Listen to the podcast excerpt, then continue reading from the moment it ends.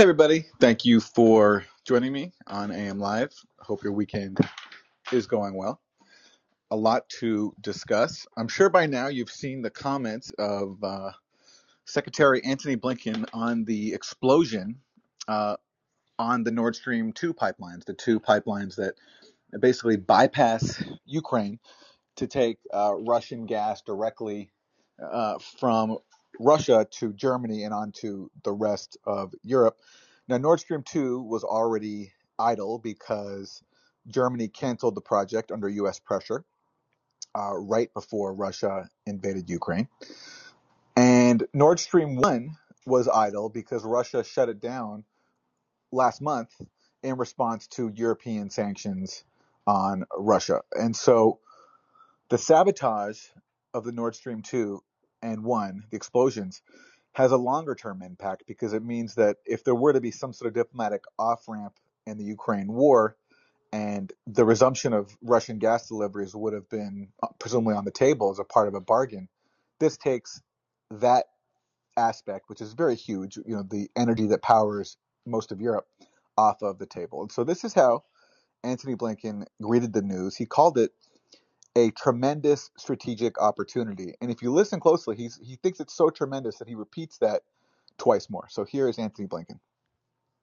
It's a tremendous opportunity. Ultimately, ultimately, um, this is also a tremendous opportunity. It's a tremendous opportunity to once and for all remove the dependence on Russian energy, and thus to take away from uh, Vladimir Putin the weaponization of energy as a means of advancing uh, his uh, imperial designs. Uh, that's very significant, and that offers tremendous um, strategic opportunity for um, for the years to come. But meanwhile, we're determined to do everything we possibly can uh, to make sure that the consequences of all of this are not borne by citizens in our countries, or for that matter, around the world. So that's Antony Blinken describing what he calls uh, a, strate- a tremendous strategic opportunity in the aftermath of the attacks on the Nord Stream pipelines. Why is this a great opportunity for Antony Blinken and the U.S. government? Well, they've made that very clear for a long time. Uh, Russian gas is more accessible to Europe, and it's also cheaper than, for example, American uh, liquefied natural gas. And so, thus, you know, having Russia provide such a huge amount of Europe's energy supply it deepens integration between Russia and Europe, which makes it a lot harder for the U.S. to impose sanctions on Russia or even engage in proxy wars against Russia because you're not going to want to sanction someone uh, who you're at war with and who, um, sorry, like, like you're not going to want to sanction or go to war with a country that you rely on for your energy supply. And so that's why Blinken has been talking about uh, this being a great strategic opportunity because now this per- this permanently puts to an end, or at least for a very long time until these pipelines can be repaired, the possibility of Russia supplying Europe with gas. And this has been made clear for a very long time. So this is not novel to the Biden administration. So I want to go back to some of the people over the years who have articulated this point of view of the importance of uh, cutting off Russia's energy relationship with the rest of Europe. And as people like Condoleezza Rice and many others have identified, Russia's economic strong point is energy. Uh, That's what accounts for the majority of its uh, export revenues. And so, if you can sever that, then you can then you can finally achieve your goal of weakening Russia because you can't really weaken Russia by conventional military means because Russia has nuclear weapons. So you need to find other ways to weaken Russia. And Russia being a, a, a large power on the world stage, uh, it's difficult to do that militarily. So economically, was always seen as the way to do it. So this is, for example, Condoleezza Rice speaking back in 2014 on German television. Uh, the Russian economy is vulnerable. 80% of Russian exports are in oil, gas, and minerals. Uh, people say, well, the Europeans will run out of energy. Well, the Russians will run out of cash before the Europeans run out of energy. And I understand that it's uncomfortable uh, to have an effect on business ties in this way. Uh, but this is one of the few instruments that we have. To, over the long run, you simply want to change the structure of energy dependence. You want to depend more on the North American energy platform, the tremendous bounty of oil and gas that we're finding in North America. You So that's Condi Rice in 2014. articulating the goal here, which is you know take away a major source of Russian power, which is its export revenue in its economy, and also make Europe more dependent on the uh, American energy platform or, or the North American energy platform. And uh, nobody, no president took up this cause more than Donald J. Trump.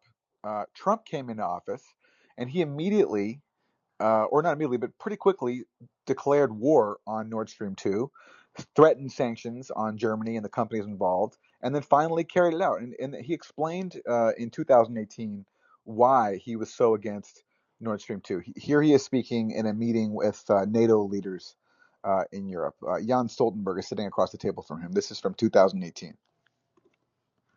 I think uh, it's very sad when Germany makes a massive oil and gas deal with Russia, where you're supposed to be guarding against Russia, and Germany goes out and pays billions and billions of dollars a year to Russia. So we're protecting Germany, we're protecting France, we're protecting all of these countries. And then numerous of the countries go out and make a pipeline deal with Russia where they're paying billions of dollars into the coffers of Russia. So we're supposed to protect you against Russia, but they're paying billions of dollars to Russia, and I think that's very inappropriate. And the former chancellor of Germany is the head of the pipeline company that's supplying the gas. Uh, ultimately, Germany will have almost 70% of their country controlled by Russia with natural gas. So you So that's Trump complaining, and his complaint is basically this: like you're asking the U.S. to guarantee your security, uh, you know, living under the U.S.-led NATO umbrella.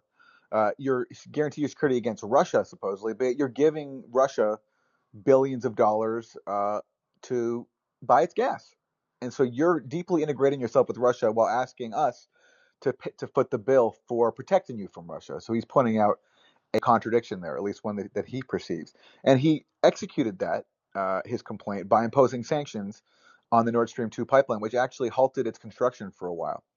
Now, when Biden came into office, now, and of course, I should say this was one of many policies that, of course, were completely ignored by the US media and political class because we were supposed to, during the same period, while Trump was trying to kill the Nord Stream 2 and also killing vital nu- uh, nuclear uh, arms control pacts with Russia, we are supposed to believe that Trump was actually Vladimir Putin's puppet and was being compromised by Putin with uh, sexual blackmail.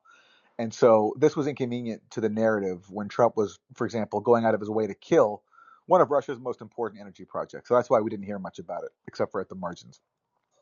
So fast forward to Biden, and Biden comes into office, and now he faces this problem where you know this is causing Trump's policy is causing serious um, uh, conflict with Germany, and Biden's whole thing was about repairing our uh, our relationship with our NATO allies. Well, the, one of the biggest fault lines was this Trump effort to kill the Nord Stream 2. So Biden agrees initially to waive U.S. sanctions, waive Trump sanctions on the Nord Stream 2 pipeline, while still saying that he opposes it.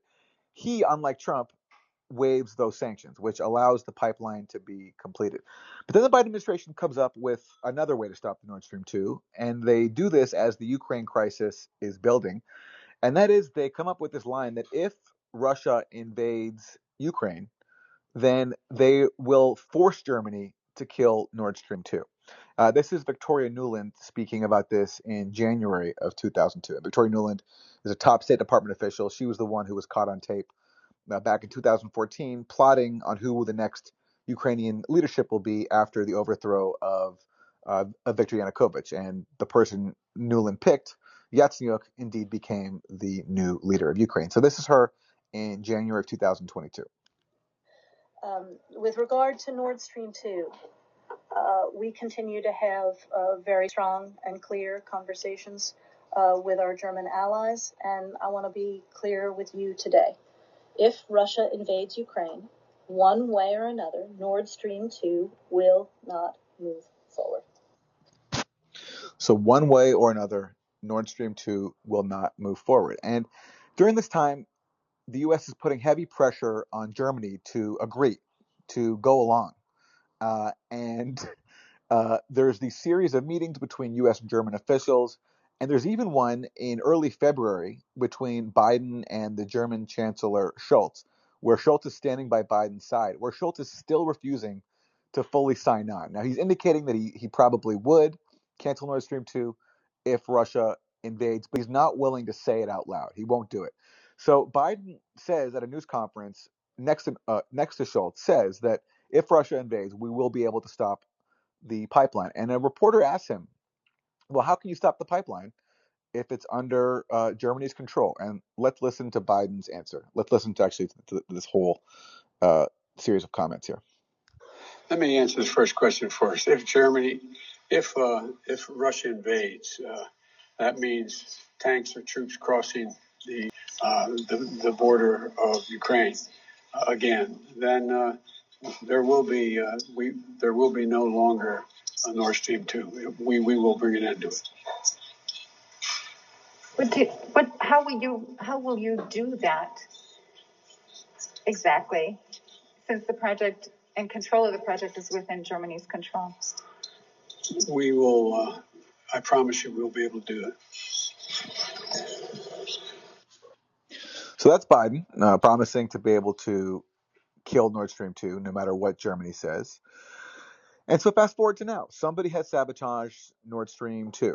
And, you know, U.S. media, it, it, feels like basically U.S. officials are barely trying to even blame Russia. Yes, they've they're they're feeding that to their usual media stenographers, but no one's really trying to say it out loud. If you listen to Biden's comments, he offered a very tepid response. Like, you'd think if you really believe that Russia was behind the sabotage of its own pipeline, that he would be more forceful about it. And this is a huge environmental disaster. It's a major act of of uh, of sabotage. And Biden was very subdued and didn't actually even issue a direct denial when he spoke about this on Friday he just said that whatever Putin is saying is, is misinformation. And Putin, of course, has blamed the U.S. and its allies for this. So, in terms of who had the motive to sabotage the pipeline, well, it's pretty clear just from U.S. statements alone, public statements, both before and after the pipeline sabotage, that the U.S. had the motive.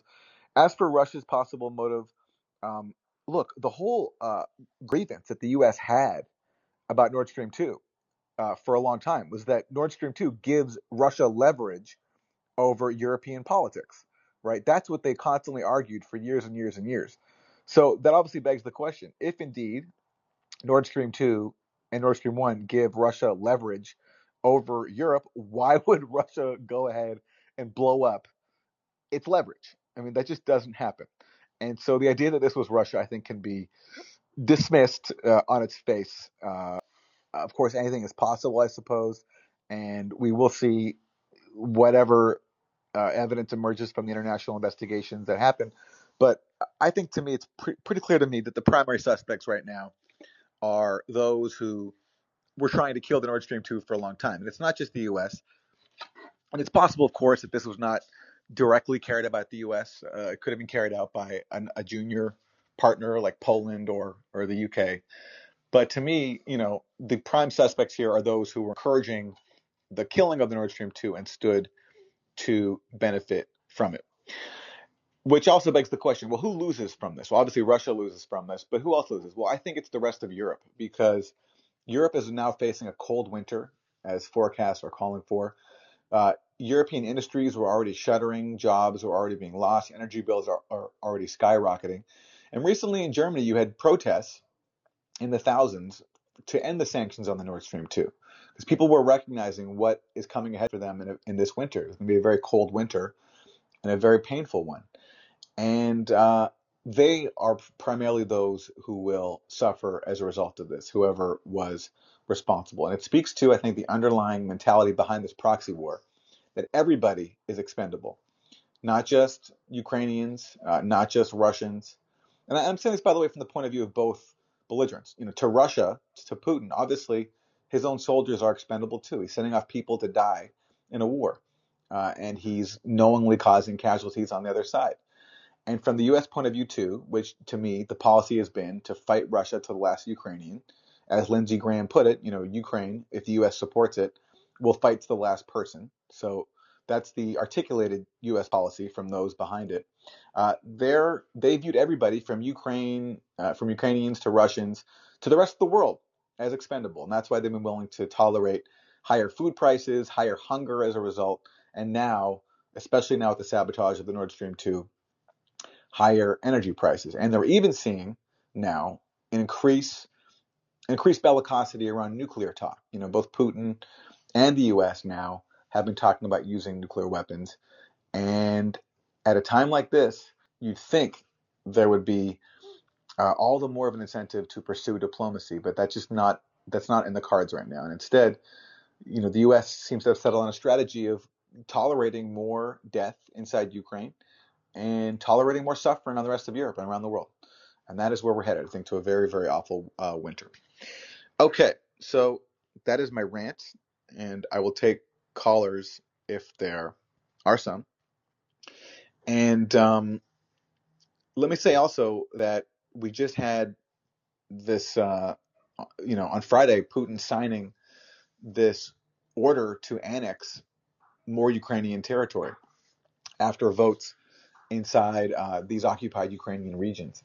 And um, I had thought that possibly Russia would delay formally annexing these territories as a bargaining chip. You know, I wrote an article about this just last week, saying that this, that Putin didn't have to immediately re- annex these territories, despite their vote for them. He could actually use that that those votes as a bargaining chip in some sort of settlement with Ukraine and the U.S. But obviously, that proved to be completely incorrect because Putin immediately went ahead, and so that's off the table. And I just wonder now. So then, how, what will peace look like? And it just sounds like to me like both sides now are dead set on counting on the other side to lose enough people until they surrender. That to me is the looks like the end game here. Okay, let's take our call, our first caller, Radical. Yes. Uh, hi, love your work. Uh, keep doing what you're doing.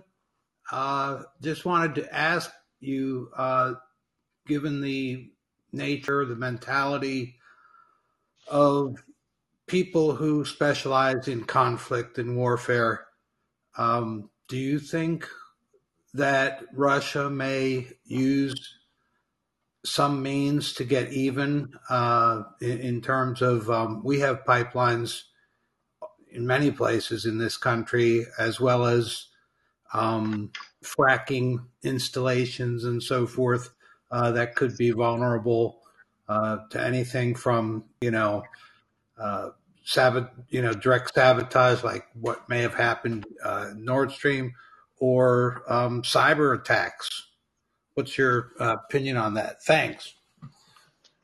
Yeah, I think uh, that is quite likely. I mean, I mean, look how vulnerable LNG shipments are. I mean, like shipping liquefied natural gas from the U.S. across the Atlantic to Europe.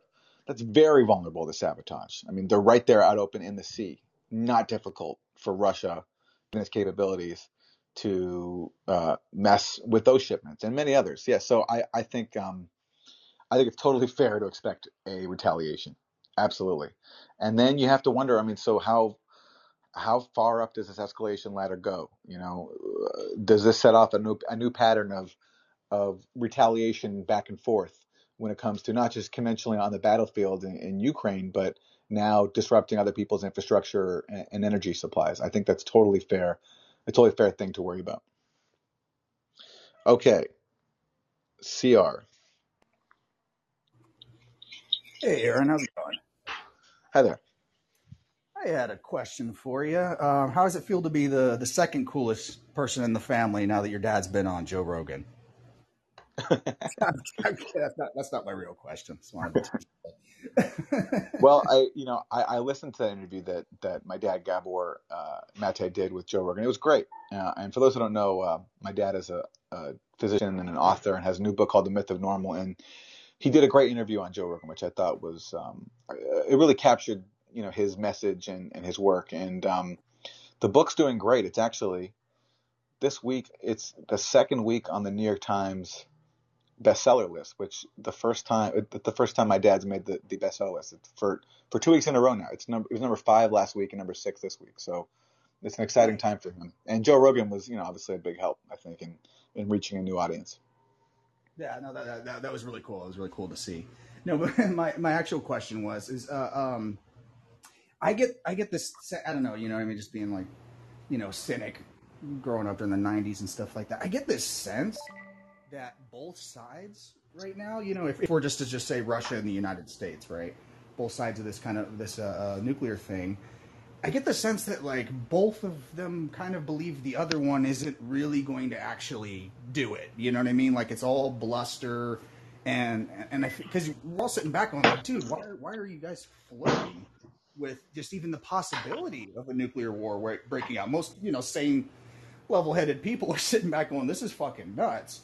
And Yeah. to me, the only thing that makes any possible sense is that the, the, you know the decision makers on both sides truly believe the other one won't do like it's so you know so abhorrent and so crazy of a last option that even though you know you say Putin's crazy ad nauseum in the in the newspaper, I, I just I get the sense it's the only thing that makes sense to me. Does that make any sense to you that these people believe that they can flirt with this thing because they then in their hearts believe that, that either one of them will actually do it?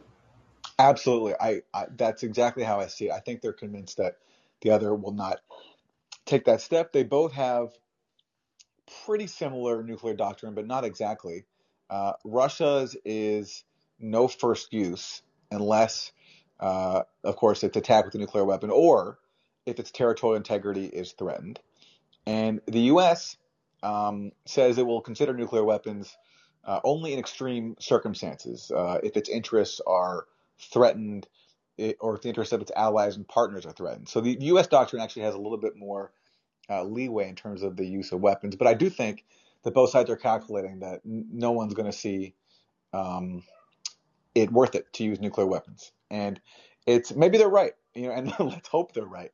But that's the problem here. It's like if they're playing a sick experiment. I mean, why even make it a possibility?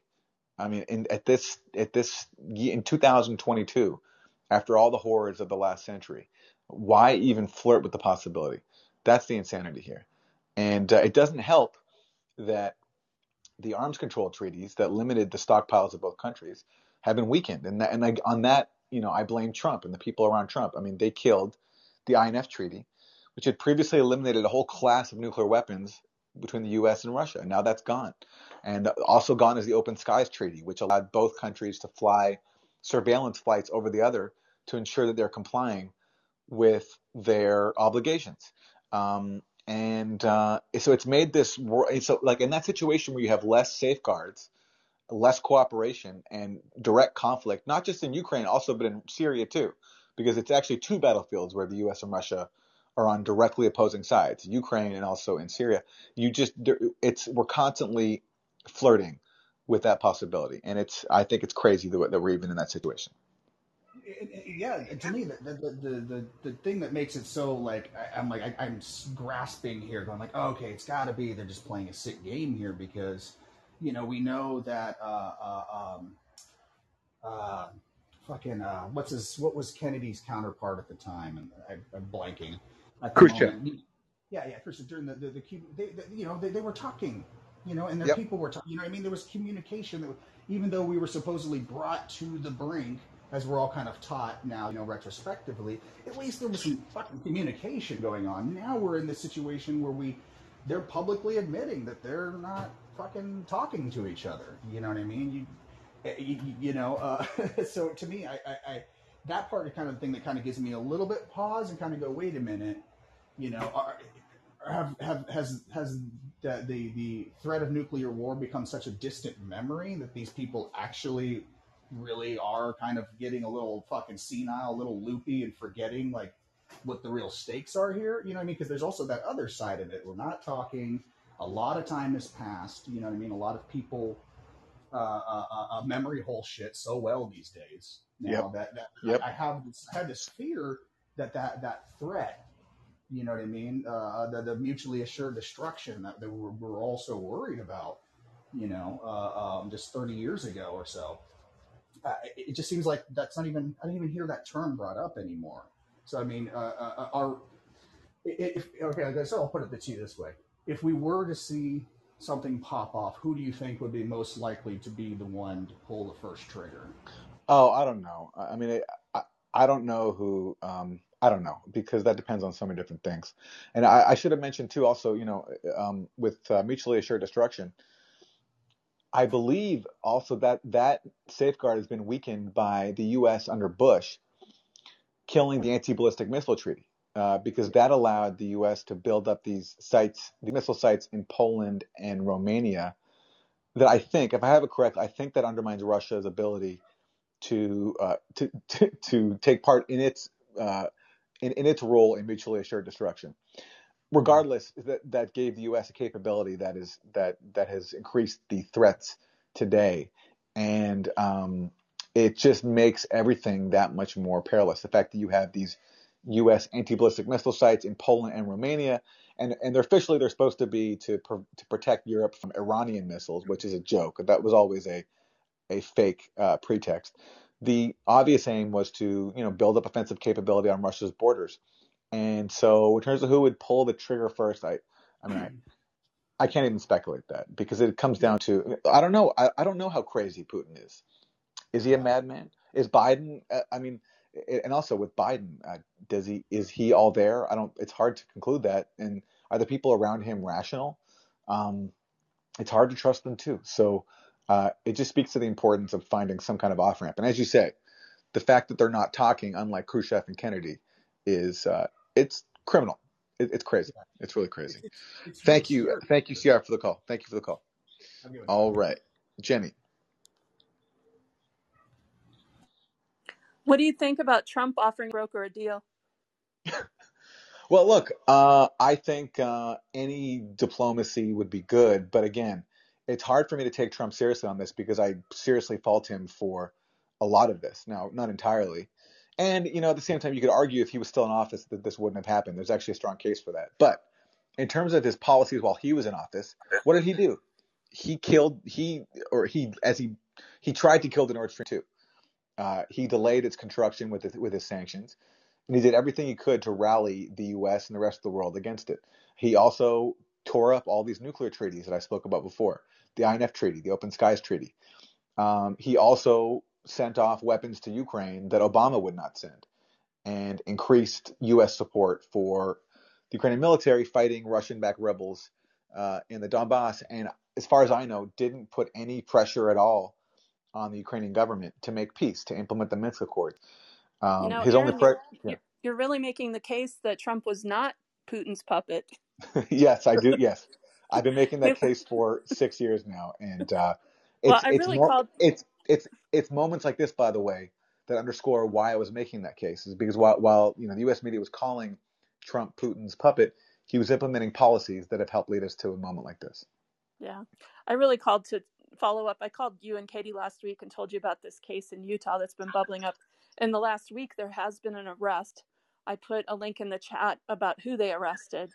And this case has deep ties to Ukraine. And so it hasn't quite hit the national press yet, except that little propagandist at NBC, Brandy Zadrozny, wrote an article two weeks ago debunking the whole thing, saying it's there's nothing there, nothing to see, called it a satanic panic, and used all sorts of, you know, just propagandistic tropes to kind of dismiss the whole thing. And then here's this big arrest of the number one suspect in the whole thing. And the police in Utah have said this is the first of more to come.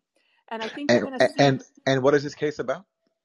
there is a prosecutor named David Levitt who has deep ties to Ukraine's. He called himself the best friend of Ukraine's president from 2014 until this new president. He lived in Kiev. They were close personal friends. And so deep ties to Ukraine and that presidency. There's some people who think he's a spook. They say this guy, you know, just reeks of the CIA.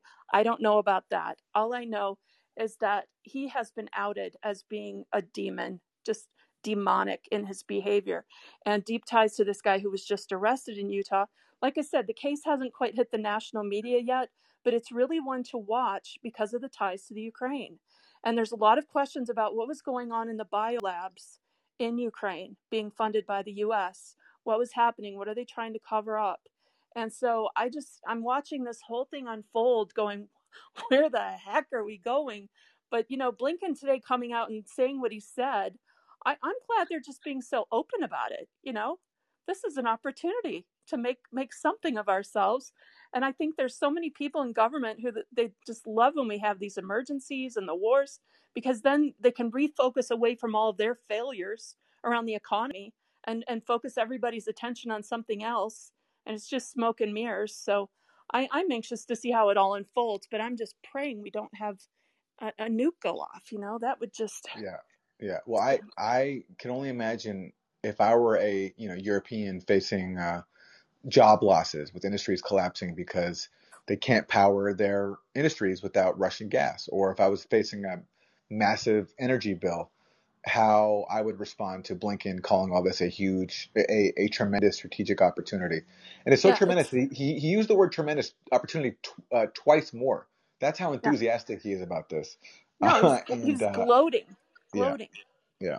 Uh, And he's a well, diplomat. I'm, yeah. Yeah, Uh, it's imagine if Trump had said something like that. I think the right. U.S. media would have would have been all over him for that probably, or or they would have just or, or they would have just ignored it uh, because it didn't go along with the narrative. Thank you, Jenny. Thank you. Okay, Jason.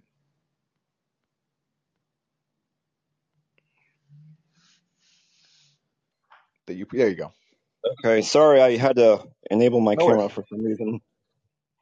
Always calling. Hey, um, hope you're doing well. Um, I just wanted to maybe ask your opinion. Um, you know, after the USSR collapsed, and I was a young kid, but I thought like, oh, cool, we don't need NATO anymore. We can start spending money on domestic programs and everything. And you know, um, 9/11 came around, and after 9/11, you know, we were working a lot with Russia, um, fighting uh, terrorists together. And I remember, maybe some people forget, there was Russian troops in the U.S. at one point doing security at the Super Bowl.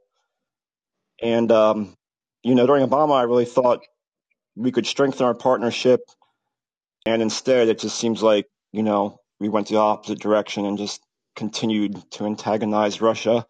I just wonder, uh, maybe you have more insight on like how we went from Russian troops doing security to Super Bowl to where we are now. You know, it reminds me of after the Mueller report um, and Mueller's disastrous testimony. I thought, great, we can finally stop talking about Russia because this thing is obviously over. There's no way they can keep it going. Well, I was wrong about that. And uh, the reason is, is basically Russia is a you know rival power, um, not really economically, but militarily, and, and because it has nukes. And the U.S. will always seek to take out any state that can be a deterrent to its hegemony. And Russia, because of its nuclear weapons and its and its oil and gas too, I should say, uh, Russia can act as that deterrent in some areas, not everywhere, but in some areas. And so it's been a long time goal of U.S. planners to destroy Russia. Um, Bob Gates talks about it in his memoir, or I think it was Bob Gates. Someone talks about Dick Cheney saying that we have to basically uh, take apart um, Russia so that there can never be a power there like there was one in the Soviet Union. I'm paraphrasing, was something like that. And so that's been the strategic goal is to basically weaken Russia. And as we're seeing now with Nord Stream 2 and the efforts against it, um, there's been a realization that militarily uh, there's not that the, militarily it can't be done just because of Russia's military power. So you, so you can bleed Russia in Syria and you can bleed Russia and Ukraine, but it's not going to lead to regime change. And so the regime change will come via economic sanctions and uh, you know stopping energy projects like Nord Stream 2. And the, but they've learned though over the course of the Ukraine proxy war so far that even economic sanctions have their limits because so far Russia's been able to withstand them relatively well, or at least a lot better than was expected.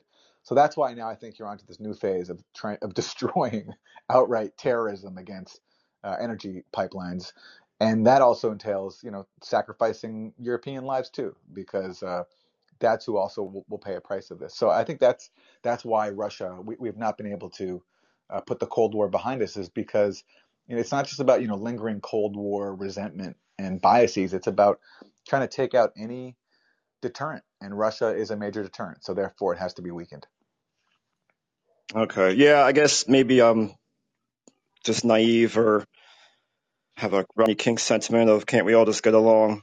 Yeah, And uh, that's uh, apparently that's that's not how the U.S. government does things, unfortunately. yeah. All right, well, thank you, Aaron, and yeah. um, I uh, look forward to your book coming out soon. I, I guess you didn't want to step on your uh, family members' toes with your release. yeah, right. Yeah, yeah, yeah, yeah. No, I just need to. Uh, it's writing a book is a very long process, and uh, but but I'm getting there, and Yeah, yeah. I know you've been busy. next year. Yeah. Okay, Great. thanks I for the look call. forward to it. Thank you. Thanks. Okay, Hello? hi Oh, there. um, shit, I forgot what I was gonna say. I was busy typing in the chat something completely different. What are we talking Well, about? Antony Blinken, the Nord Stream pipeline bombing offers tremendous strategic opportunity for the years to come. Yeah, yeah, we did it. We bombed that pipeline for sure. Sabotage, right? I mean, look, uh, there are uh, there are people. Yeah, Benefits. yeah. There are people out there who who made the case, like the like the circumstantial evidence why they think it was the U.S. and Poland and others. Um, there's a post on the uh, blog Moon of Alabama that makes the case, you know, and they go into like U.S. naval exercises in that area and all this stuff. And I, you know, I, I don't see the point for me of getting into that because I just don't have the capability to judge it. I will say though, if you look at the map of where the pipeline was sabotaged, it's interesting. You'd think if it was Russia that it would have been done close to Russian waters, but it's not. It's way more. It, it's it's off the waters of Denmark, right? That's where it was done. So if Russia wanted to bomb the pipeline, why wouldn't they just do it? You know, off their waters. It's a lot easier for them presumably to get to. I, mean, I don't know. I'm not like a a naval uh, strategist, but that seems to make sense. That if if Russia was behind it, they'd at least want to do it close to their waters. But that's not where it was done. So, yeah, Oh, why would many they bomb reasons. their own pipeline though? Well, exactly. There's that too. I mean, that's that that's the basic question. But I'm just going even Denmark putting that aside. Yeah, yeah, yeah. And he's looking at everybody like y'all are sus. Yep, yep, yep. All right. Thank you for the call. which one of you did that? Okay, Rena.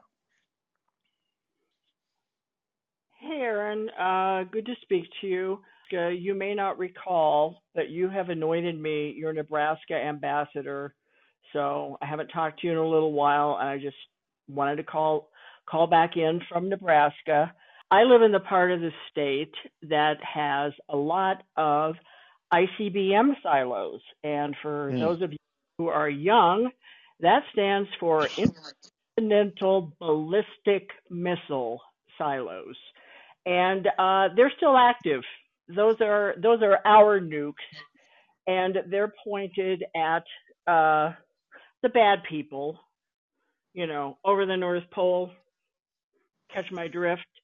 Um, Yes. and, um, I I found out from a friend a while back, and I had never heard this phrase before. But this area this area of uh, of the country is what's known as the sponge and apparently, at some point, some idiot here uh, volunteered all of us who live here, and of course, we aren't. There aren't very many of us who live here, to be the sponge, meaning that we're going to be the first place that gets nuked when WW3 breaks out. So, uh, in order to take out all those silos that contain ICBMs, um, yeah, they're going they're going to take those out first. Personally, I'm really hoping they take out Washington D.C. first, if if the strike happens. But at at least we know we'll go quick. We'll go quickly. So, I I wish all of you the best with nuclear winter because we're going to be vaporized in my part of the world, and that's not a very that's not a very cheerful call. Um, so shame on me for that. Um, on a lighter note, uh, because I haven't heard nearly enough people telling you this, uh, I want to compliment you again. I have heard a few compliments, but I want to compliment you again for your impeccable uh, performance with the uh, mid 20 something McCarthyites. Uh, that that will live in uh, in a long litany of very exceptional Aaron Maté. Uh, the only word that comes to me is exsanguinations of people who really, really failed to perform. Jim Risen leaps to mind. Uh, that Guardian reporter Luke Harding, that one, and then the last one, the one you had the phone call with, um, all of them absolutely impeccable, and you do it without ever breaking a sweat. It's it's remarkable. Uh, appreciate all your work. Uh, it, you'll you'll probably talk to Katie before I get a chance again. Uh, tell her kudos for standing up on her hind legs too. That whole that whole Yeah. that whole issue is a red line for me. If if I could go from uh, watching the movie Ex- Exodus uh, back in the day and thinking that it was the gospel and uh, doing doing a one a 180 degree turnaround from that, then uh, I don't know what anybody else's excuse is. So Hmm. so anyway, good on you both, and uh, thanks for uh, thanks for doing all you do.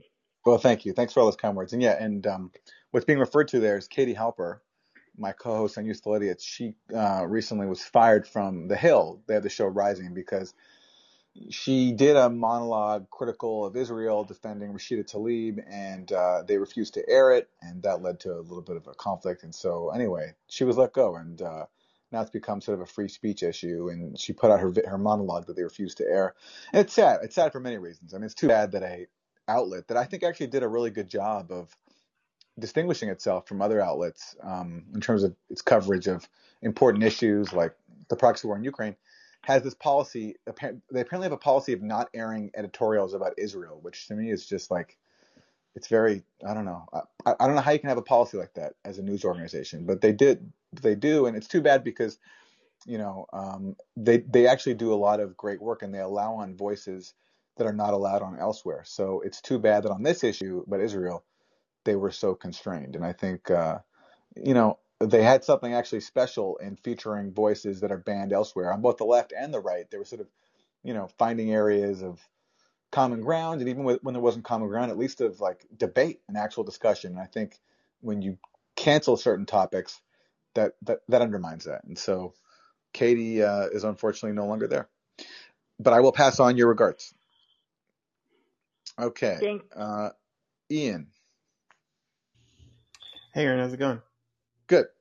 I'm going to try to be a little more concise than my normal because it looks like there might be someone slightly more interesting than me uh, in the queue.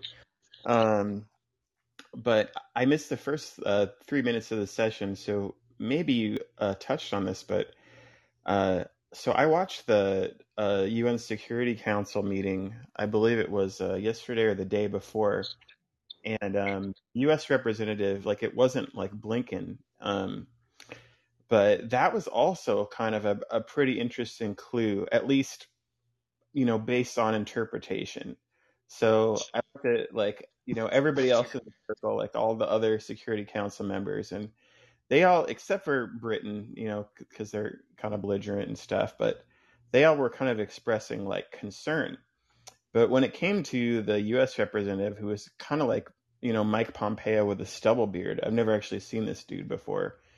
Um, and like, he, first he just says that, you know, Russia, you know, insinuating that we might have had something to do with it is conspiracy theory. And then the rest of his his time was just talking about how awful Russia is, like all the bad things Russia is doing, but not proof here, but from an interpretive perspective.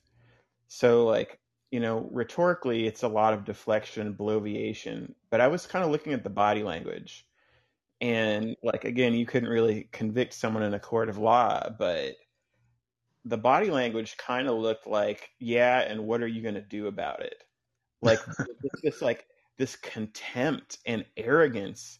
And I was just like, sometimes I've seen little glimpses of that, like from US officials over the years. And this may be in my head, but I felt kind of like this thread, like that I could see, like, oh, I, I kind of see like what's going on here, like the, what whatever culture there. But I was pretty convinced of guilt, just, but this was even before Blinken. Um, just by seeing that and it's the whole thing it's pretty shocking and i i don't know it's a weird thing like maybe sometimes people might even irrationally be putting their hopes in in like russia and china because on the surface of it well i mean not on the surface of it below the surface it seems like we're relying on them to be the level heads. Like the American perspective, like the UK perspective is like Manichean. It's like good versus evil, where there aren't like, you know, if you as like even as like you know hostile or belligerent as things that Putin might say, he will address the conflict as a conflict with multiple interests and sides. Like and Yeah. we we won't even acknowledge two sides. But but but No, the no, no. is that is that it's now we're placing like the world's safety and fu- future in Putin's hands because like we just want to get off the chain and go crazy. Yeah, look, it's uh, the U.S. policy. I think you know, and Ukraine is the best example of it. It's been so reckless. It's just to try to turn a country that has millions of ethnic Russians that used to be a part of Russia, that has territory that you know, Crimea, where you have um, you know uh, massive pub- uh, public support for joining Russia. I mean, like that's why the annexation that Russia pulled off there was was bloodless. I mean, I- think it's different in the territories that Russia has just annexed. I think more people there probably oppose annexation than the votes reflect. Yeah. But in, in Crimea, for example, I, I think it was pretty uh, clear. And but yet the U.S. policy has been to try to turn Ukraine into one camp instead of uh, allowing Ukraine to be neutral. And uh, it's been typically reckless, and it's led to the situation we're in now. And by the way, I, I think the person you're you're referencing, the de- it, was it the deputy U.S. ambassador to the UN?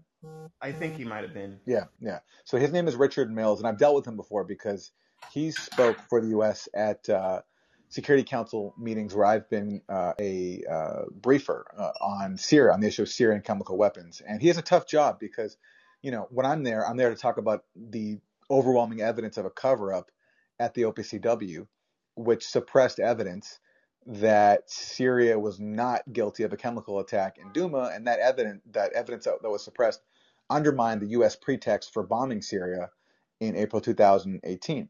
And he has a tough job because you know I think the case is pretty rock solid that there was a cover up, and so he in his comment on that just completely ignored all the points that I made, all the basic points about the OPCW scandal, and talked about you know all this being as as you saying are saying he said about Ukraine uh, uh, and Nord Stream two, all these things being conspiracy theories and all that stuff. That, I mean, that's all he can say is all this is just a conspiracy theory, no matter how well it's it's it's documented. So he has a tough job. It's not easy being a being a diplomat uh, and having to having to defend the, the indefensible. And um, Mm. you know, I try not. I mean, there's only so much though. Unfortunately, we can draw from body language. It's uh, you know, it's not admissible in a court of law or really in the court of public opinion. But it is it is interesting to observe. Yeah, definitely. Well, hey, thanks for uh, all the stuff you're doing. Everybody says that, but uh, I re- appreciate it. Thank you. I appreciate it. Okay, Tara.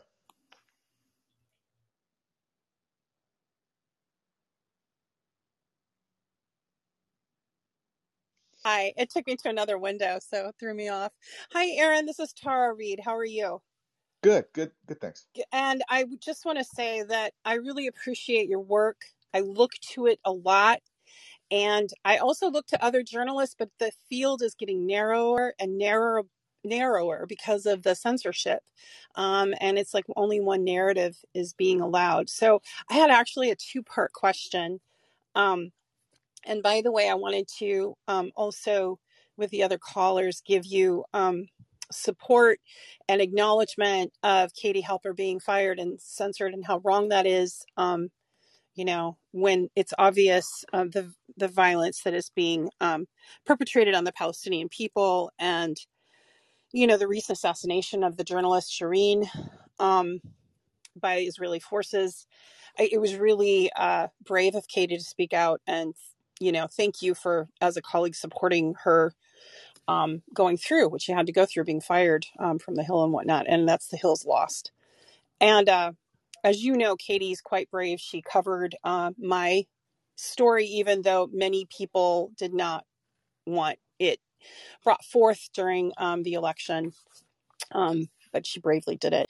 So my question was two parts about the pipeline has anyone i was doing some research and doing some things and i know we've been talking about the responsibility of the sabotage and it's kind of obvious by circumstantial evidence that there was american involvement. I mean people are saying it without saying it in some cases but has anyone do, done anything about the environmental impact? Because i've been unable to really find any substantive reporting about the environmental impact of that that's going on.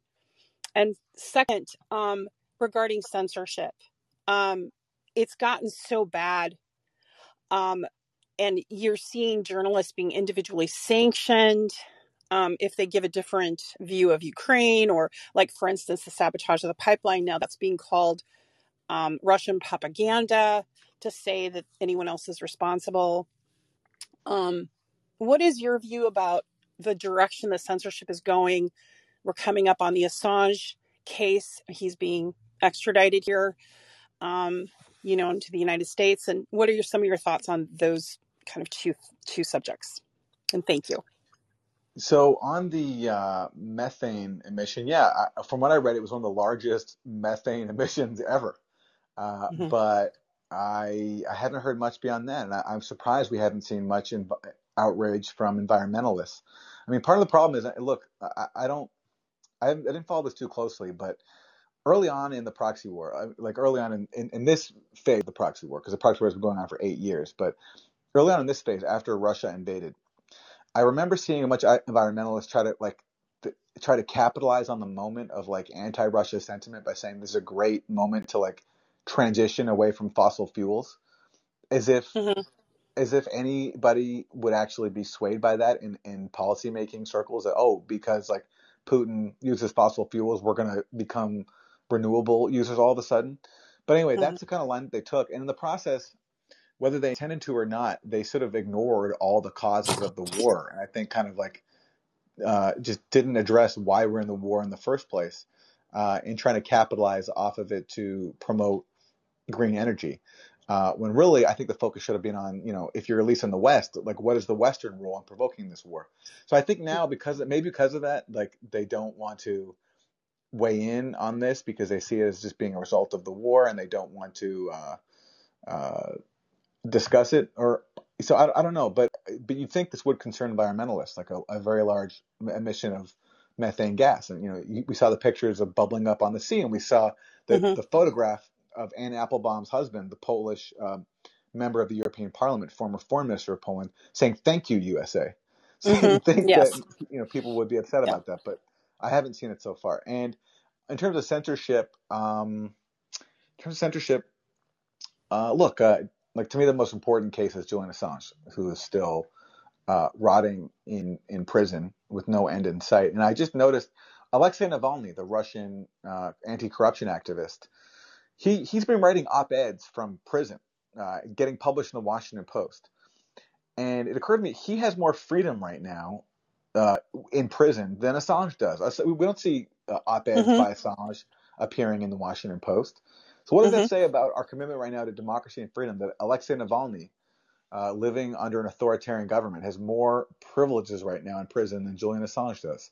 Um, and uh, that to me is really, I mean, that case, as I've talked about before, it really will decide the future of the free press as we know it in the U.S. And yeah, look, there's all sorts of things going on where, you know, if you say the wrong thing on YouTube, you'll get demonetized or your, your channel taken off of the air. Those are the all the things that people who speak and think independently have to worry about now. But to me, you know, the case against Julian is is the most worrisome. Yes, agreed. I know that next weekend there is a, a, rally in Washington D.C. and a worldwide, actually, movement on next Saturday for everyone to pay attention to and follow, like uh, Richard Medhurst, you know, Misty Winston, some of the activists bringing education about Assange. I think that's a good. Um, there'll be a, you know, tweet storms, but there'll also be people out. Um, demanding that the case be dropped against Assange. And right. it's a reminder to everyone that he's Australian. He's not even American, and yet he's being um, you know, you know, brought to the United States under the Espionage Act and threatened with 175 years in prison. Um, and he was a publisher and a journalist. He's not, you know, you know, he's uh, people often mistakenly call him a whistleblower, but he's not. He's a publisher and a journalist, and he pub and many of the things that he published were republished by some of the legacy media in the United States and England and other places in Europe. So it's it's just uh, he it's fascinating, but a lot of it is getting lost because he is, like you said, so silenced. And your point about Navalny is a very good point. I couldn't figure that out either. He's in this very top security prison in Russia, and yet he's able to make the Washington Post. So that's interesting. So yeah. Yeah. All right, Um, Tara. Thanks so much for the call. thank you. Thank you. Take care. Oh, by the way, you know, on the thing about um, you know, the Washington Post and other outlets using using uh, you know disclosures from WikiLeaks for their own stories. That reminds me of what happened last week with Snowden, where Snowden got granted Russian citizenship, and the Washington Post in their story on that they referred to Snowden and they said Snowden who considers himself a whistleblower, right? So all of a sudden in the in the Washington Post point of view, Snowden's whistleblowing status is subjective. It's his own perception, not an actual fact, which is unbelievable given that the Washington Post like won Pulitzer prizes based on Snowden's uh, leaks, and Snowden's leaks also led to you know court orders calling the mass surveillance he exposed unconstitutional, and they still have the temerity now to say that his whistleblowing status is is subjective uh, uh, of his own perception, not a concrete fact. It just it speaks to how loyal these um, these media outlets are to uh, even their own sources and to just the, the facts and how immediately they will sell people out if it's politically expedient for them. I just thought that was so telling. Okay, Amanda. Oh, hi, Aaron. I hope you're doing well. Um, first thing is, I, I've really enjoyed you on um, the unredacted call in the last couple of weeks, and I really appreciated the conversation regarding MAGA commun- communism, the serious with which you took the issue and the angle the two of you had on it gave me renewed hope that that YouTubers criticizing other YouTubers can actually be productive. So that's the first thing. Um, the second thing, sorry, there's an airplane flying overhead. Um, on the Nord Stream thing, I, I completely hmm agree with Tara. I'm glad she brought it up about having the, you know, where where's all the all the outrage over the methane spilling Yep. and and you know maybe it's not russia maybe it's not the united states maybe it's some independent actor that wants to make the united wants to start world war three because they're religious extremists or maybe they're environmental terrorists i mean there's a lot of possibilities other than having it be related necessarily directly to this ukraine proxy war situation just I, I'm just curious if if you had a thought about that Um, Amanda, sorry, I don't I don't grasp your question. Can can you say it again? Oh, I mean, I lost you. Amanda, sorry, I didn't actually get what you wanted me to address, so I apologize. If you want to call back and say it again, there you go. I'll move you back in.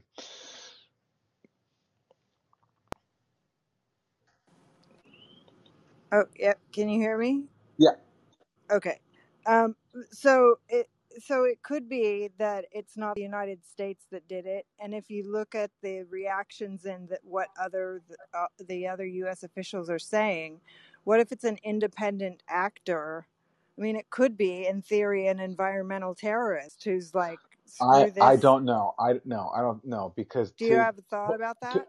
because no, because to pull that off, you need such an advanced capability. No, I, I don't know. I don't know much about like you know naval operations, but I think I, I'm I'm confident in saying that to pull off something like this. I mean, that's a very very first of all that that pipeline is built with um, it's it's built to withstand uh, an anchor uh, crashing down on it. Um, it's built to withstand a lot of force, and so you need some really powerful explosives, and you need the capability to deliver them without being detected.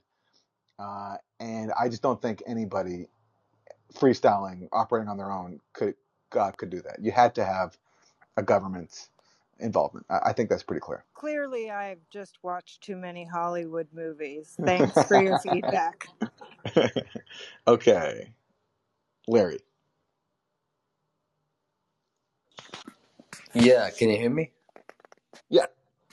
Yeah, I would say that um, really that uh, you know this uh, pipeline attack is an attack on the working class of Europe, and it's an you know really a, an attack on uh, Germany and how the United States wants Europe to be under its domination, and really the uh, the task is for the working class in Europe is to overthrow these bourgeois governments in Europe. I mean, it's uh, you know in England, Germany, the working class has to mobilize independently to overthrow these governments that uh, are with uh, the United States in this war against Russia that uh, it benefits nobody. I mean, this is this is quickly escalating towards nuclear war that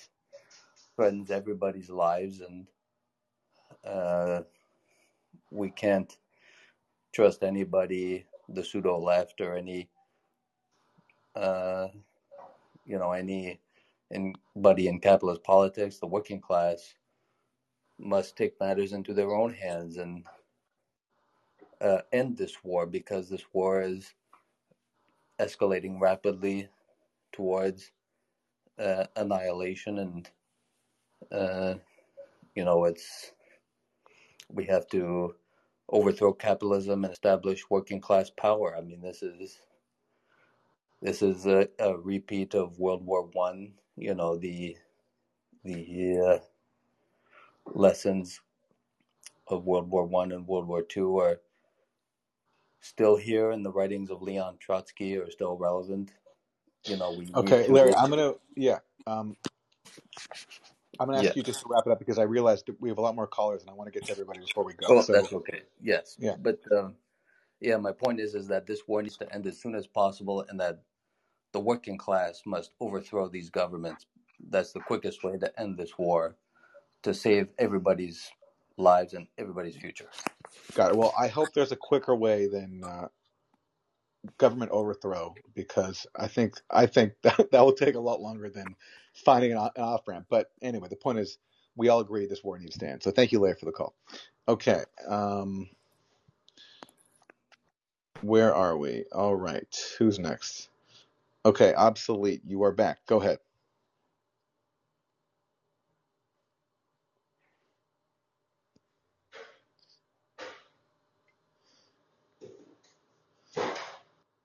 Okay, if not, we'll go to Fahim. Hi, Fahim. Hi, Aaron. Can you hear me? Yes. Okay. Uh, quick question, uh, for, or quick two questions uh, for you. How much do you think of uh, this uh, with uh, uh, whole thing with Russia and Ukraine has to do with nipping uh, BRICS in the bud? And secondly, uh, with regards to Katie's thing at the Hill, I'm not sure of how media companies work, but her st- stuff wasn't even aired and she got canned. So does it go when you uh, uh, make a uh, skit? Does it go what all the way to the top and everybody has to uh, uh, agree to it, or how does that uh, work? And finally, well, just quick point to Tara and what Amanda mentioned. So the Nord Stream 1 pipeline, the pressure in the pipeline is about 1400 psi. So mo- at 1400 psi, you need like a Schedule 80 or Schedule 120 uh, pipe, and you can look up the thickness of that uh, pipe. So it just doesn't burst uh, by uh, by itself. And uh, with the emissions, basically, since it's a natural gas, it's about, depending on the gas, it's about 40 to 45% lighter than air. So it basically bubbles up and then just goes right into the atmosphere. Uh, so, but, uh, but, that's it on my end. Okay, thank you, Fahim. Um, so BRICS refers to the alliance of Brazil, Russia, India, China, South Africa, and the question is, you know, is this an act of sabotage against them?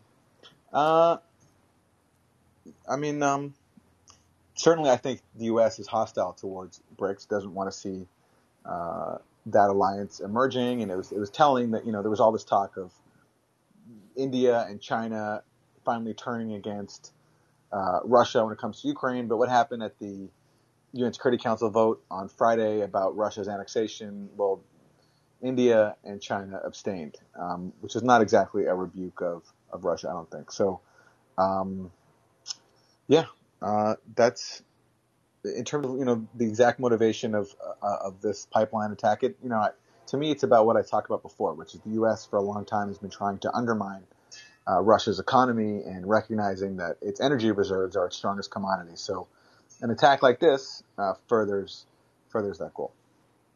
Okay, Fahim, thank you for the call. Thank you. Okay, Daniel. Hey, Aaron, how you doing? Hi there. Hey, yeah, just wondering about the uh, the annexations and what you think them being done illegally. Well, I agree that they're illegal, um, and I think um, look, I, there is a problem where though you've had these regions for the last eight years, you know, being under assault by the Ukrainian government. Um, there was a peace agreement reached in 2015 called Minsk II to resolve the issue. But I think, you know, my understanding of the history is that Ukraine refused to implement Minsk II. Uh, and Zelensky, even though he was elected on a platform to bring peace to those regions, refused because he was threatened with violence by the far right inside Ukraine. He was even threatened with an outright coup, similar to what happened in 2014. And so you have the problem where, you know, what to do with people who don't want to live under a government that they feel doesn't respect their rights. Um, after 20, after the coup in 2014, the new Russian, the, the new Ukrainian government took steps to basically uh, ban the Russian language or, or make it more difficult for the Russian language to be spoken and taught in schools. Um, there was massacres like Odessa in May of 2014 where dozens of uh, people who opposed the coup government were burned alive. And because of a war in the last eight years, a lot of people there who don't want to live anymore under the government, and they have do have the right to self determination. So, what I do think though would have been the best way to do it is to have referendums, internationally supervised, and that didn't happen here. Russia uh, did this very quickly, and uh, really in a matter of days, which I, I just don't think is a uh, proper way to carry out a, refer- a, a vote of this importance. Sure. And then, I mean, beyond that, uh, it's not just DPR and LPR, it's also Kherson and Zaporizhia. So it's not just the regions that have been fought over for the past eight years. And they don't even control Zaporizhia, the city, or even the majority of the population in Zaporizhia. So, how exactly is that going to work? Yeah, well, presumably Russia is going to now take it by force or try to take it by force. Well, how's that going to work when they're getting completely destroyed, especially in the past 24 hours? In fact, Ukraine has already taken back lands that were previously declared as Russia, and yet Right. Russia hasn't lifted a finger. Yeah, well, that's a good question. Uh, So, maybe, yeah, so uh, you know, Putin's saying that they'll defend Russia with all force available, and this is Russia, but he's not doing anything, then who cares what Putin says? Well, look, that's I mean, you, you, that's one conclusion to draw, and maybe you're right, but you know, I I don't think this war is. I think it's I, I think this war is far from over, and I think uh, you know Russia is mobilizing now, and I think it hasn't shown the full force of its capability, and so I would be careful about um, you know thinking that What haven't on they shown a yet? That's like a Well, look, literal meme at this point. well, look, don't take my word for it. If you there was an account recently in the New York Times from uh, you know based on interviews with U.S. officials, and I'll read it to you. It says this quote: Some some American officials expressed concern that the most dangerous moments are yet to come, even as Putin has avoided escalating the war in ways that have at times baffled Western officials. He has made only limited attempts to destroy critical infrastructure or to target Ukrainian government buildings. And they go on to describe, you know, what else Putin hasn't done that they otherwise would have expected him to do.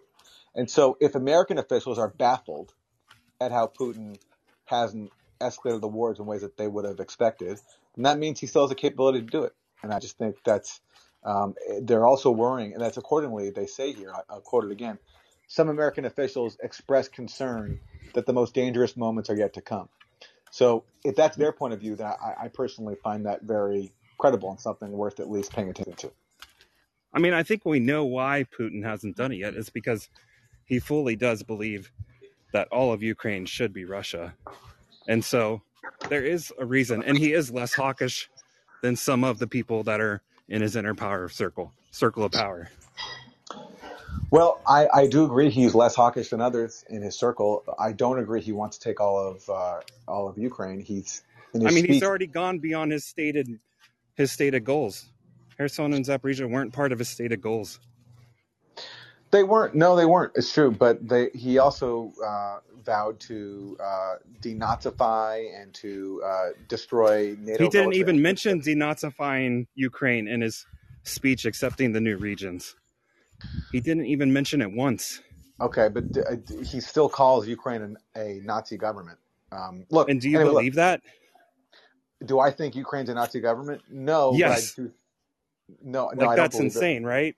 Well, I, I do think I think you have to be careful here because I also don't want to downplay the significant role that Nazis play in the Ukrainian How about government. the, the significant role that Nazis play in Russia? Uh, I don't. I, Do you know I, about the RNU? Sorry. Do you know about the Russian National Unity Party?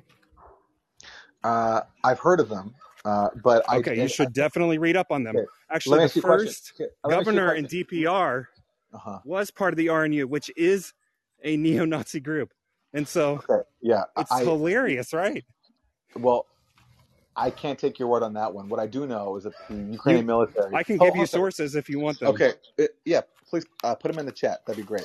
What I, what I do know for sure is that Ukraine has a neo-Nazi battalion incorporated into its armed forces called the Azov Battalion, and that's why Congress banned assistance to Azov back in 2018, which we're now forgetting because recently Azov was welcomed to Congress with, with open arms on a visit. But so, so is NATO giving Nazis weapons or not? Then you know, like you can't use that as a point to prove that they exist, but then be like, well, NATO's just giving all these weapons to Nazis. Well, they, they said are. that they're well, not they, doing that. I, I absolutely think that U.S. weapons are falling to the hands of, of Azov. That's and in fact, there's there, there have been U.S. trainers who train with Azov. Even though it's banned by Congress, that, that doesn't mean that hasn't happened. Um, similar to Syria, I mean, officially, U.S. weapons weren't supposed to go to Al Qaeda. There was no official policy saying let's arm Al Qaeda, but that's exactly what happened. That's what happens during war, and that's why I'm opposed to it.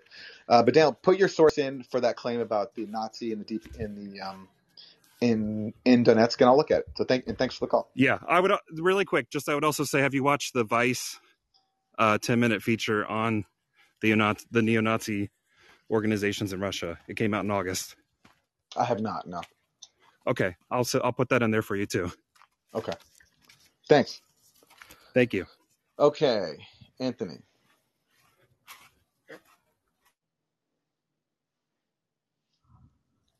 Hello. Hi. So, yeah, well, funny enough, I uh, was about to ask you about you know what you call them, Azov or whomever, that were welcome to the capital the other day, and uh, I um, was watching. Funny enough, um, Marjorie Taylor Greene at a Trump thing the other day, yesterday, and I wasn't. I'm not a fan, but she was like, "Well, I don't think they're registered foreign lobbyists," and I was like, "That's pretty interesting." Yeah, I, they probably weren't, but uh, they passed a bunch more money for Ukraine in the omnibus, whatever continuing resolution fake budget that they pass, and I don't know the total. I'm not sure what the total is now, but I've hear people estimating 60, 70, 80 range since the start of this, but I think we're well and above that billion. I think we're yeah. past 100. I think it's officially I think it's 66 billion because so 54 billion already approved by Congress and then just on Friday or whatever Thursday this week another 12.3 billion. So I think the official number is over 66 and yeah, I'm sure there are ways in which it's actually far higher. Crazy. Well, I I'll, one last thing. I uh, just turned in my uh, absentee ballot for November the other day, and I shouldn't even because I don't believe in voting. But I uh, voted for a third party where there was, and then I wrote in Putin and Kim Jong Un for where there weren't third parties. But all right. Okay. All right. Well, thanks for sharing it. Thing. Yeah. Uh, Heidi. Hi, yeah. Uh, I almost um what I wasn't going to call in and, and Daniel actually brought up what I was going to say uh opposite side of of uh how I feel about it. I wanted to know if you had um heard Putin's speech and I guess my the point I was going to make was that he did bring up that uh the US was has been the only one to use nukes uh since they were invented and um that kind of gives me a, a a, a little bit of a doomed, you know, kind of feeling because I, I've heard talk that, uh, you know, they they might be put to quote unquote tactical use on the battlefield and whatnot. hmm And this is what I have been fearing ever since the beginning of this mess. And, you know, like, I, I shouldn't have to be worrying about this. Uh, I thought we figured out a long time ago that nuclear war was not where uh, the human species wanted to go. That's Absolutely. I.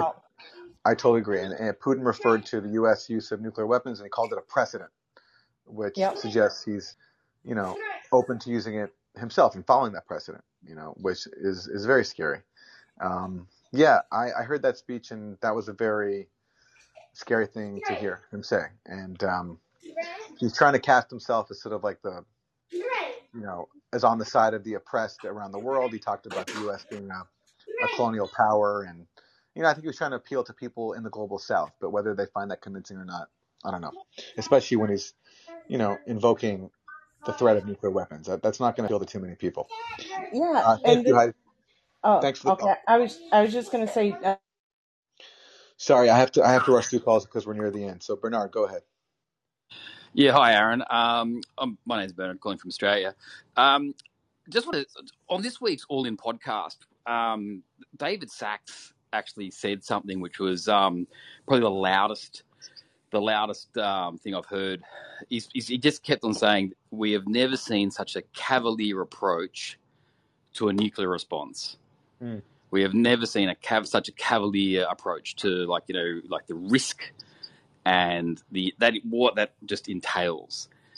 And you've got to start to say, like, you know, regardless of people's politics, at what point in time are people in the ears of this security state in the US saying, where's the off ramps? Because it just takes one of these things. And I would have thought the threat of one of these things would have actually had, you know, people like shitting themselves, but clearly not. I mean, um, it's just quite, Yeah. it's like, you know, so what does it take? What do you think? I mean, what do you think it takes?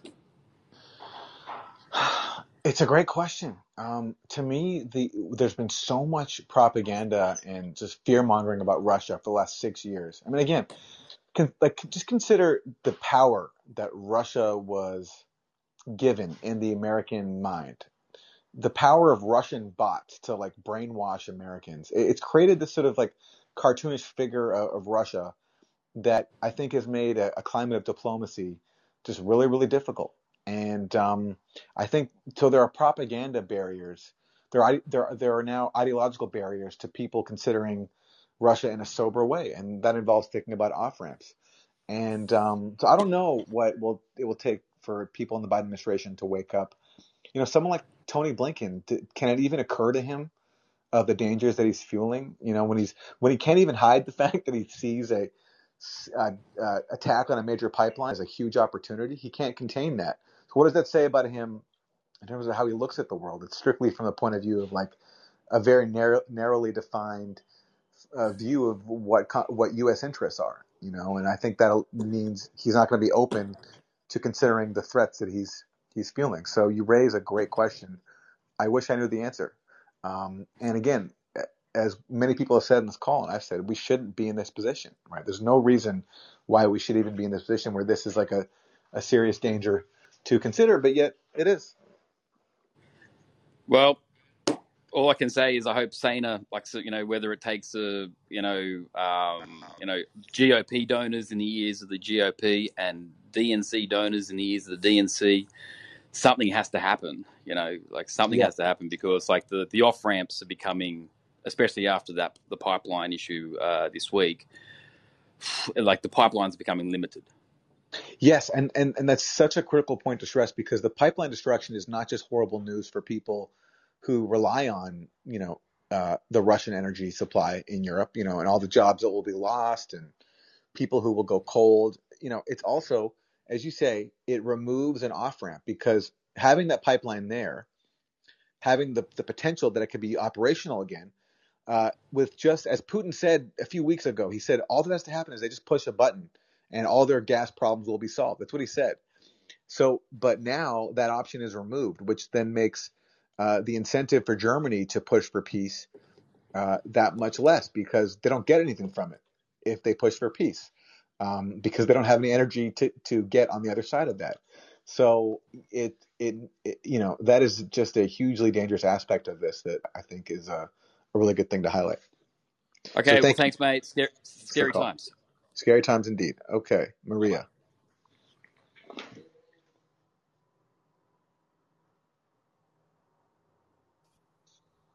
Can you hear me?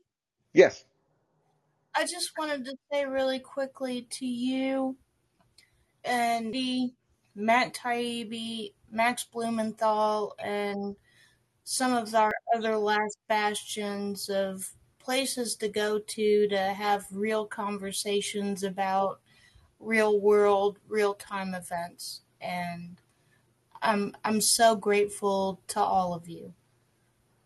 But I guess I guess my primary question is when people that are used to being stable uh, in European countries, they could get by. They weren't wealthy, but they could get by and not have to worry what what would it look like when they're all of a sudden impoverished and can't stay warm?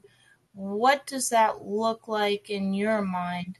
And what what could their recourse possibly look like? What Europeans could do this winter if they're going cold and their energy bills are skyrocketing? Like what is their recourse? Well, it's already happening in the U.S. as well. Uh,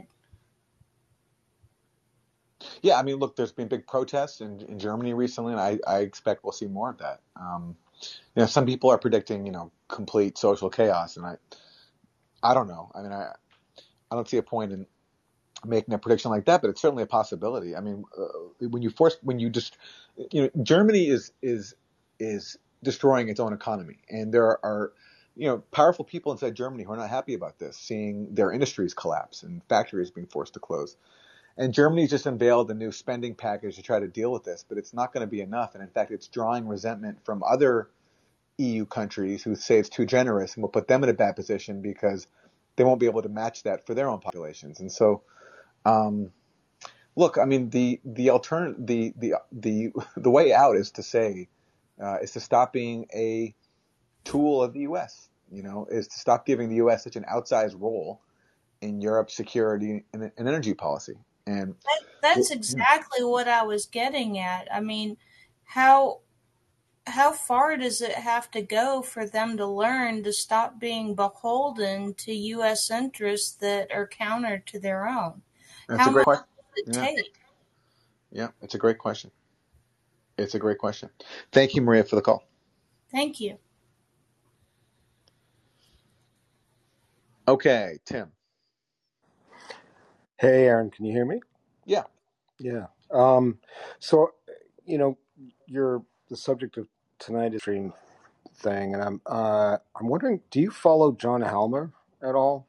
Um, the journalist writes the Dances with Wolves, uh, sorry, with Bears, um, uh, blog. Do you know him? I, I've heard of John Helmer. I'm not, to be honest with you, and again, I, I apologize if I'm wrong, but I'm not convinced it's actually a real person. Um, I wouldn't be surprised if that's just like Russian intelligence, because just based on what I've really? seen, yeah, yeah. I mean, they're they they, they they they they they publish a lot of stuff that obviously to me comes from Russian intelligence and um, certainly mirrors their their, their line. And um, now I could be completely wrong. I could be totally wrong, and I, I apologize to John Helmer if that's actually a real person. But what I'm saying is, I, I just from my you know experience with that site before, it, it strikes me as they're very close to the Russian government, and um, yeah. But anyway, so they have I they mean, I, weighed in on the uh, have they weighed in on the Nord Stream two explosion? I'm sure they have. well, I mean, you know, that's kind of fascinating because I, I think he actually he he's had positions in Canadian liberal politics before. Oh, Like he, really? he Okay. has a long history as a as a journalist, and the you know he was at a time working for the Liberal Party in Canada back in the seventies. I, I I don't know. Anyway, um, the um, hi- Okay, his my bad. point Yeah, was sorry. Listen, listen. I should correct myself because I don't. Okay, right. He is a real person, and I apologize for suggesting otherwise. Um, I just looked him up, and uh, but what I do think though is just, just based on seeing some of the stuff on his site that he's definitely close to the Russian government. I, I think that's that's what I should say about him. okay. Anyway, his his um, he made a, a good argument to say uh, that he thought that the Poles were the most likely, um, you know, culprits in this. Um, and there's other things that have happened since that. You know, the fact that the explosions happened the day before the Poles opened a new pipeline from I think it was Norway. Um, you know, is is kind of interesting. But the uh, you know what I would say is um,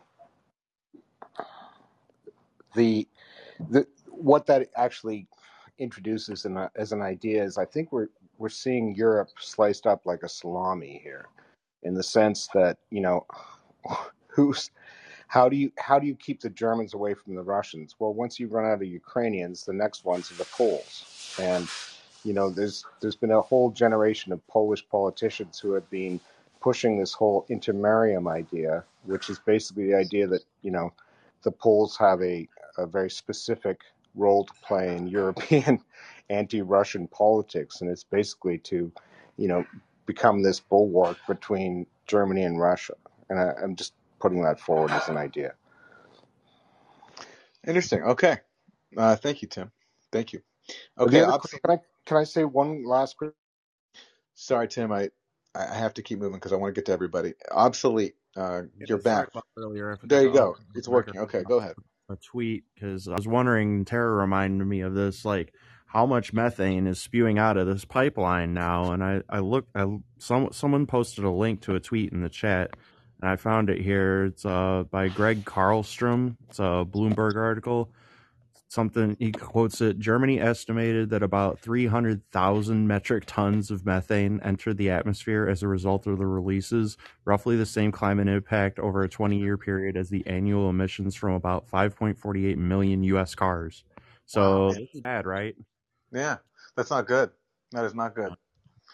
That's not good. All right. Thank you. Okay. Syndrome, here we come. Yep. Katie.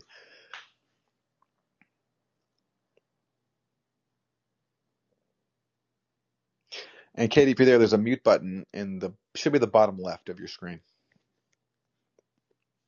Okay. If not, we'll go to Andrew.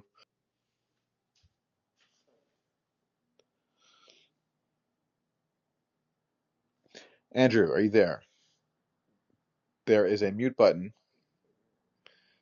to press and the um, all right, everybody. Thank you so much for spending some time with me. I really appreciate everyone tuning in and sharing your comments and questions. I'll be back on here tomorrow with Katie Halper at 11 a.m. Eastern Time after we do Monday morning on Useful Idiots uh, YouTube. And have a great rest of your day.